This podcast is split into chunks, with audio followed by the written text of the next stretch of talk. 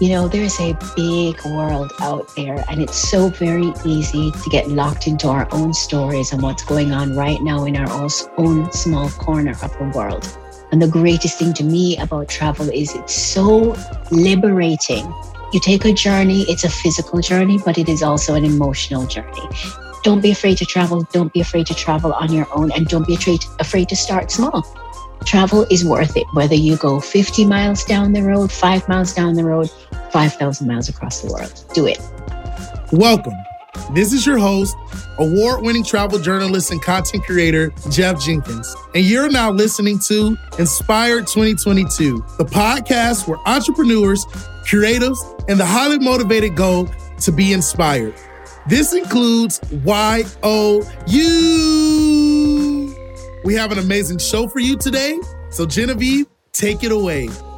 Thanks, Jeff. Today, I'm excited to welcome Sarah Greaves Gabbadon to Inspire 2022. Sarah, also known as Jet Set Sarah, is a travel writer, on screen host, and self described caravangelist who goes to the beach and beyond to share the culture, lifestyle, and personalities of the Caribbean with the world. Based in Miami, she's a special correspondent for Travel and Leisure magazine and creates content for a variety of outlets.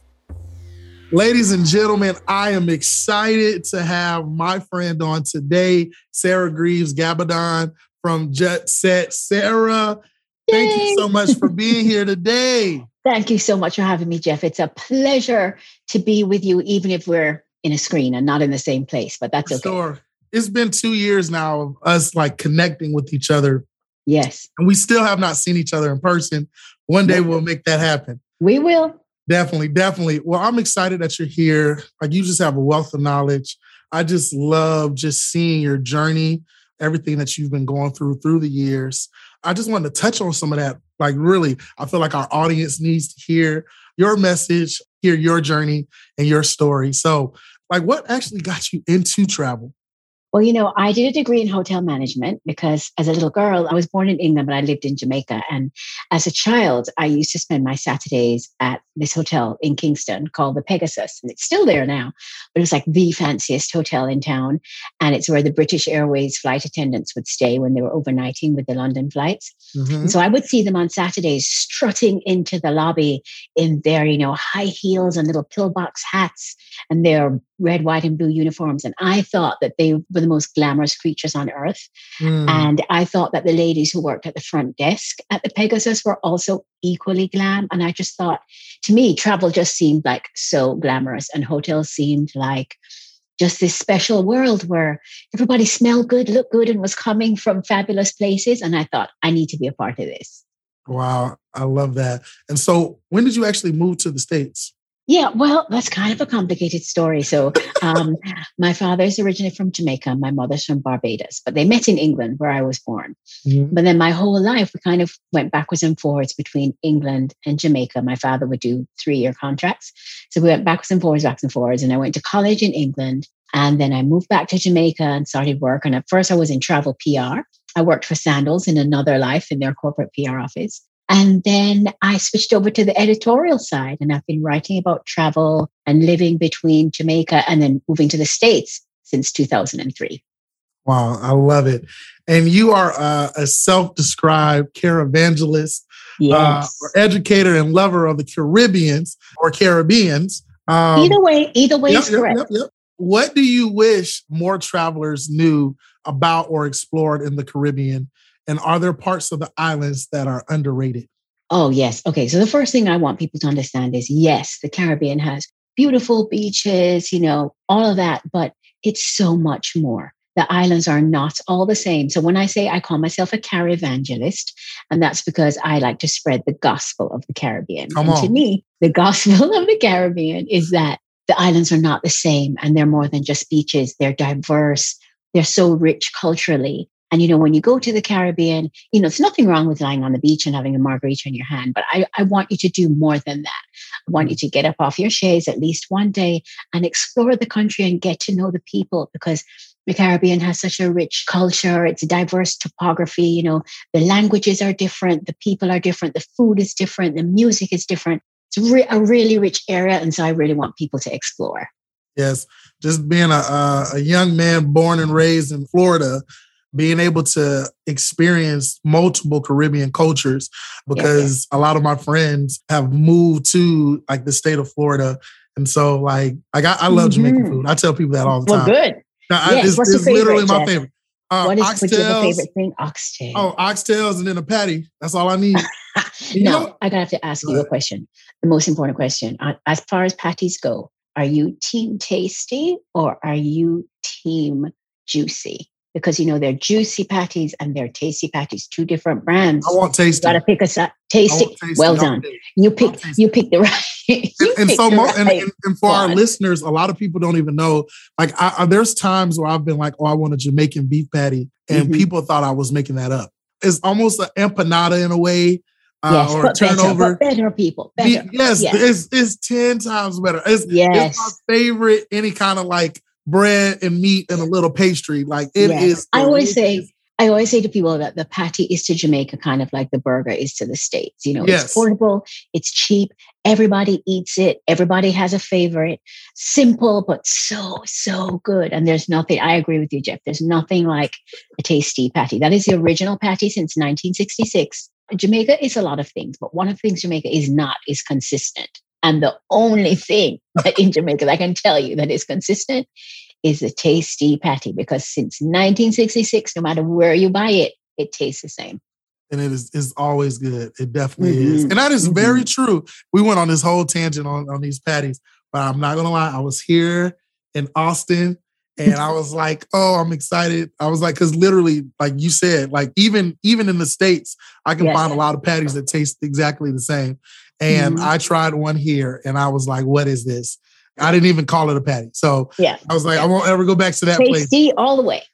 So one thing I wanted to mention is that through your years of just writing and talking about the the Caribbeans and exploring the Caribbeans, I've noticed a less Black Americans visiting the islands, but also I see it in like the marketing and the ads and like the write ups are usually not from people of color. And it's usually the people that are on the ads and, and the marquees are usually like white families. Have you noticed that? Oh, absolutely. And I think, you know, it's it's a very interesting topic that could bring up, Jeff, and very um very timely because mm-hmm. here's the thing to understand Caribbean tourism, you have to understand a basic but unpleasant fact, which is that the roots of Caribbean tourism are in colonialism. Mm. You know, when the colonists came over to the islands and they set up their plantations with enslaved Africans, when they had people visit them from England, those first people were essentially the first tourists to the Caribbean, right? Yeah. And so the Caribbean started out as being this sort of quaint, charming playground for rich white people from England to come over and have a good time, right? And be waited on hand and foot by Black people. And one could argue that we're still seeing that happen just in obviously we don't have slavery anymore thank god. But you know there are still vestiges of that colonial history and of slavery in the way the entire tourism is set up. And it's not pleasant it's not something we like to talk about in the caribbean but i am from the caribbean. I feel confident in talking about it. And i've just written an article about it actually that will appear in travel and leisure in march but you know, we have so many remnants of that legacy in today's tourism. So when you tell me, yes, you look at the marketing materials and you see white people as tourists, black people as workers in a servile position. It's really quite shocking and disappointing, I think, that 200 years after slavery, we are still perpetuating this kind of trope. As we know, Black people travel and spend billions of dollars all over the world. And so do white people, yes, but you know, it's not always white people coming to be waited upon Black people in the Caribbean. I agree with you. It's just, it's something that makes me sad to see and that I hope that we can become more aware of and from that awareness move away from it because it's first of all, you know what? From a business point of view, it's not a good idea, is it? You know, right. neither you nor I want to go somewhere where we don't feel comfortable or we don't feel like we see other people who look like us or we're not treated with respect. That's not to say that we don't do it in the Caribbean, but we definitely need to modernize our marketing. Yes. Definitely. You mentioned a stat earlier. Uh, the Black Travel Alliance put out a survey or put out a report that said that $109 billion was spent on Black travel with Black travelers. And it was, I think it's about 123 billion was spent worldwide. That's a, a significant amount of money being spent. Exactly. For no other reason, even if it's only about money you know it's smart for destinations now to look at their marketing mm-hmm. and really be more inclusive and certainly there are certain destinations bermuda for example which technically isn't caribbean it's in the atlantic but we claim it Bermuda is very good at having people of all different colors in their marketing. You will see Black people are tourists in their marketing. Mm-hmm. And that's what we need to see more of really across the board. Because I think in a, for a lot of the Caribbean countries, we're still playing by the same marketing playbook that we've used since 1974, which came from the one from 1954. So we need to step it up. Questions for you. Even through your like journey and for your success and everything that you have been able to acquire uh, through the years. Have you ever um, experienced discrimination within the travel industry? Hmm. I think it, it has been more subtle. I am not aware that I have ever experienced blatant racism that I could tell you now I have a story of when X happened to me. Unfortunately, as m- most Black people have to do, things happen and you have to wonder is this person just bad at customer service or are they racist? You know, which is, for sure. It's a sad thing. So there have been times when, you know, I've been in a line for something and not been seen to as fast as I felt I should have been, or a white person was seen before me, or I get a lot of assumptions so I'll be at a hotel at a, you know, a pricey, fancy resort. Another guest, usually white, will come up to me. And if it's in a black country, and they will ask me, like, you know, where's the bathroom? Or can I get an extra empanada or whatever? And I will have to say, I have no idea. I don't work here. And then, of course, they're very embarrassed. But yes, but people assume, oh, if you're Black, you can't possibly be a guest here. You must be working. So things like that, for sure. I think it's, in my experience, thankfully, I suppose, it's been more subtle, never overt. Mm-hmm. But for me, it's more in the assumptions that they make about me before I open my mouth or before they know who I am and what I'm doing there. Wow. Wow.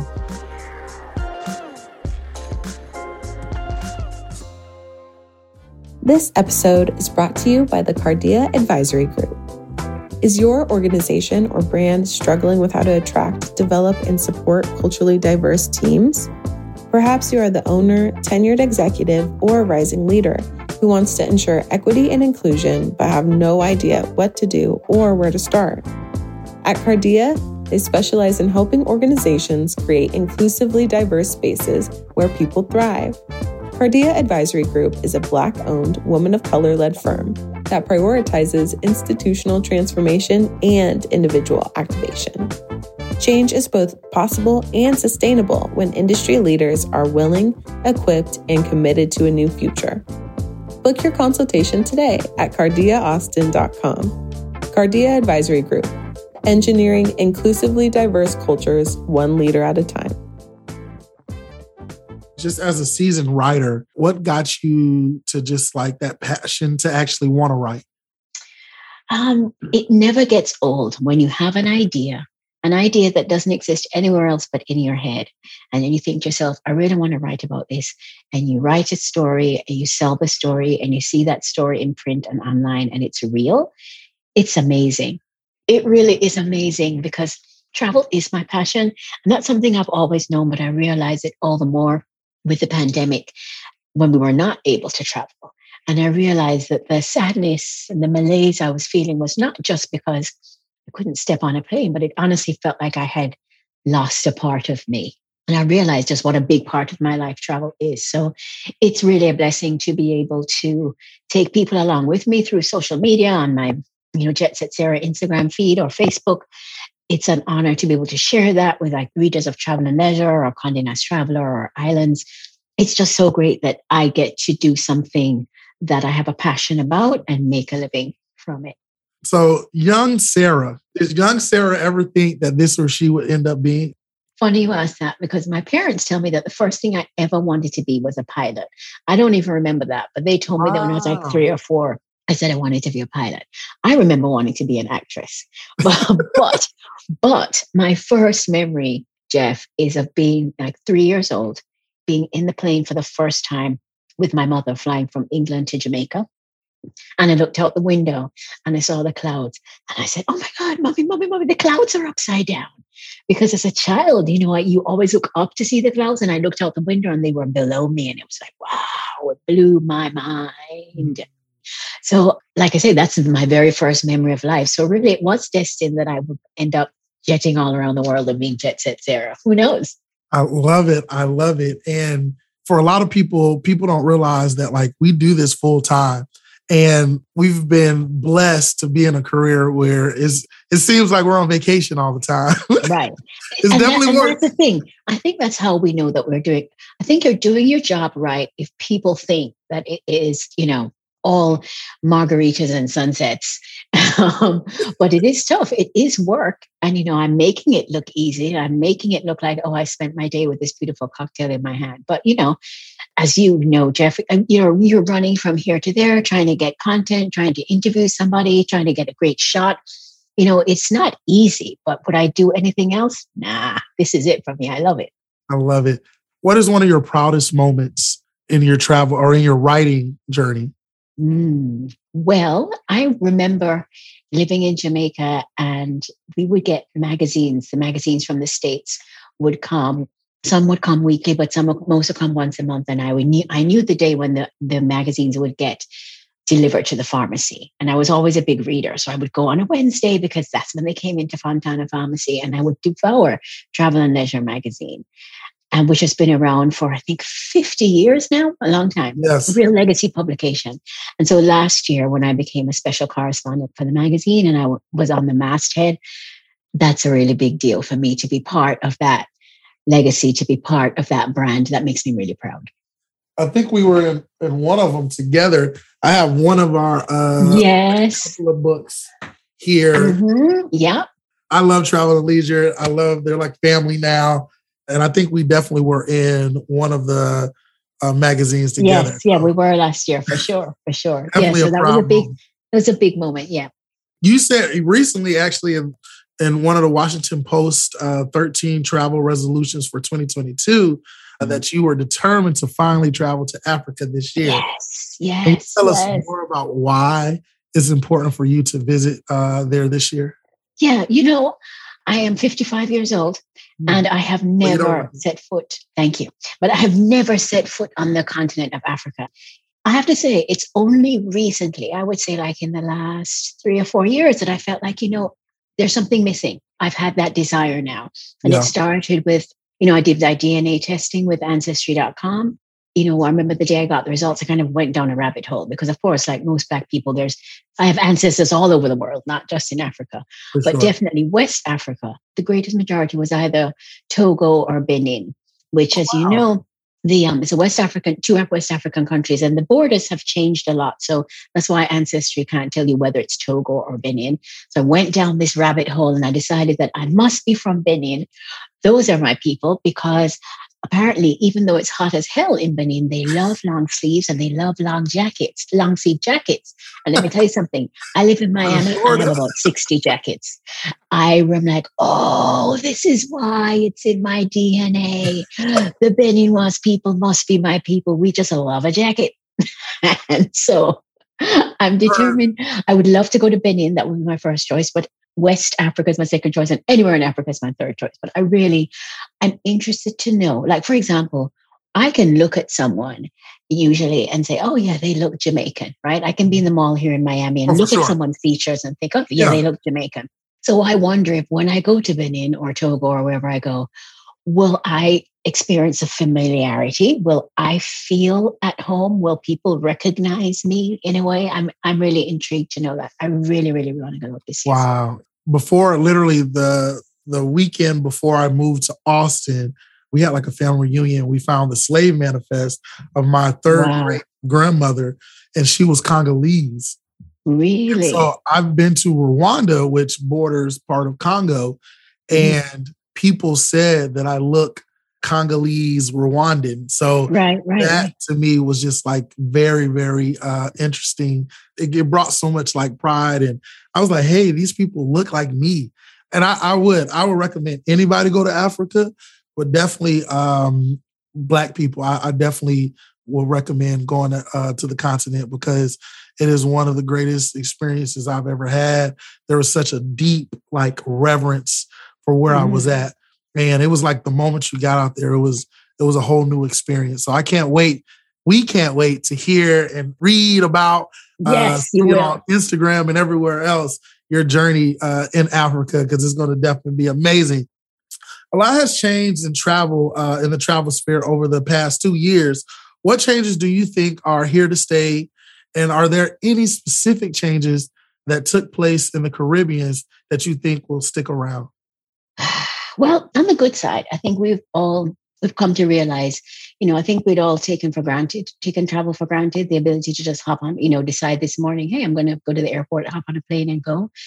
And the freedom with which we could move between countries, we took that all for granted. So, one of the good things about the last two years is that we've been forced to recognize that travel is a privilege. A lot of people can't do it. And a lot of, there are a lot of working, moving parts that make it so that you can travel the world right?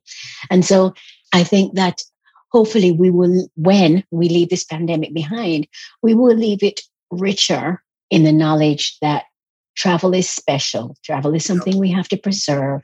It's something we need to do respectfully. We're not something we need to do thoughtfully and increasingly slowly instead of just dashing through places and deciding, oh, I need to, this is country number 75, number 76, number 77.